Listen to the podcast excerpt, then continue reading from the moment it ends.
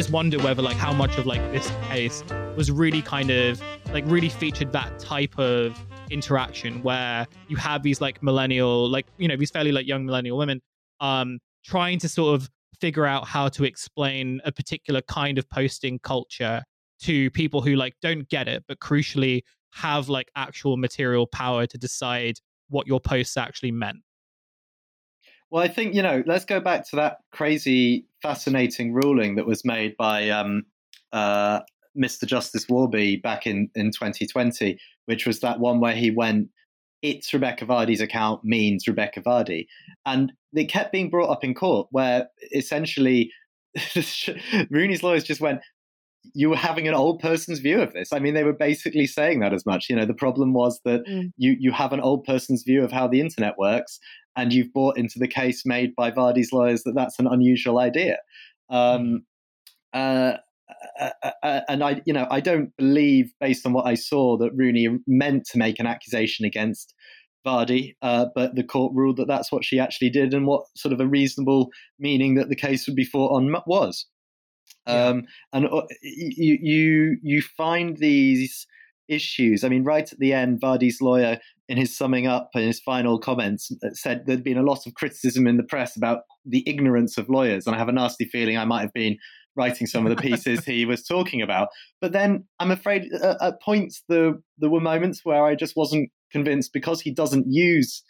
Uh, possibly doesn't use some of these services that he didn't quite understand the the sort of the technical issues about what's an active deletion and what's just not an automatic backup and what mm-hmm. and you know uh, do do people wipe their WhatsApps on purpose, or do some people just not care about keeping their archive?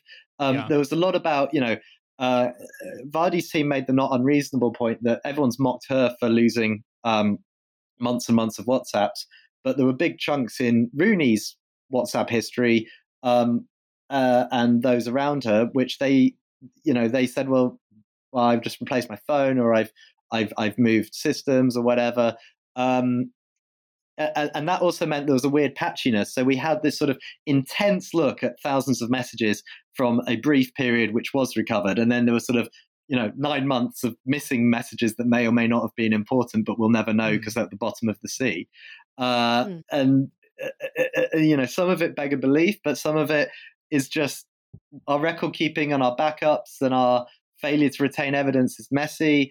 And if you have that personal chat with a mate that feels like it's just a transitory thing and you're just sort of putting uh, the kids to bed and and not really thinking about what you're sending. Yeah. You don't expect your like, oh, Colleen, she's such a bore post to end up being read out in front of the world's media and loads yeah. of lawyers.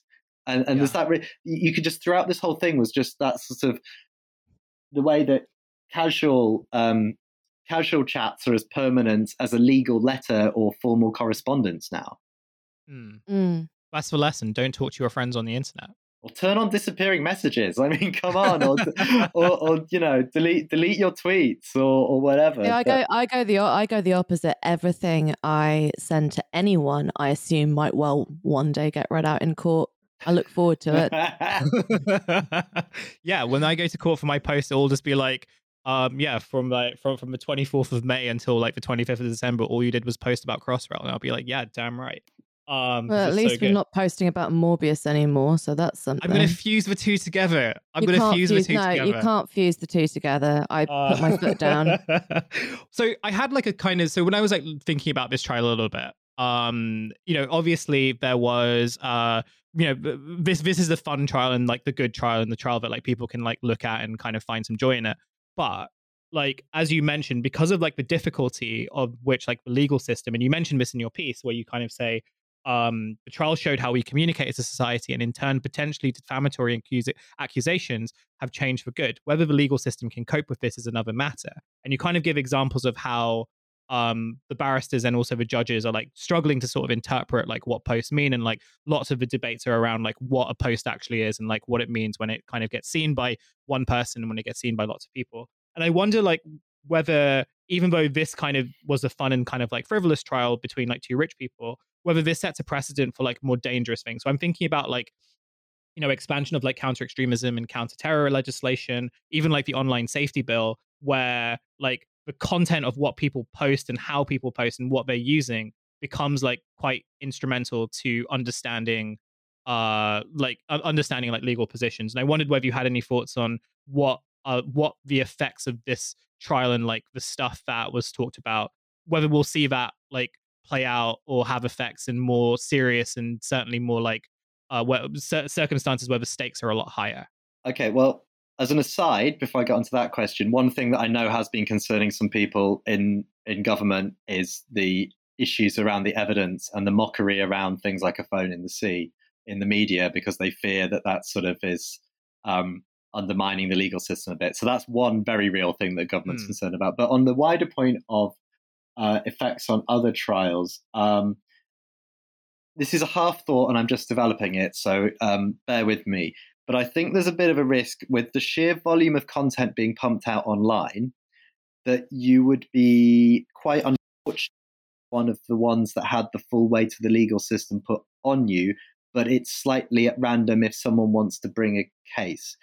Does that make mm-hmm. sense in terms of yeah. you, you know there's there's there's tens of thousands of potentially actionable things. You've probably had a lot of defamatory statements tweeted at both of you over time, but you've just chosen not to take legal action over them. I mean, well, I'm yeah. sure exactly. Maybe that's what I should do. Just go back over my apps and anything I find irritating, just be like, right, I'm going to fucking sue you.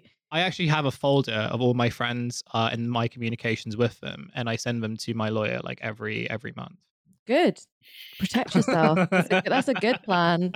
But what I mean is that you know you you you could you could, and I'm toying with this, but like let's say you you you are just a regular uh, vile Twitter troll and you tweet at a thousand mm. people, you might be fine. But if one of them chooses to bring a libel case against you because you're spreading vile defamatory stuff, the whole weight of this system could be upon you pretty quickly. Mm. Uh, you can apply for a thing called a Norwich Pharmacal order, uh, which is what forces Twitter to reveal your actual contact details um, which is a, a wow. really interesting thing to scrub up on if you're a poster. if you're if you're thinking of sending some anonymous tweets or running an anonymous account, be aware that there is a, a, always a thing based on a weird precedent about advertising from East Anglia in the 1970s that can force Twitter to reveal your your your your contact details and what they hold on you.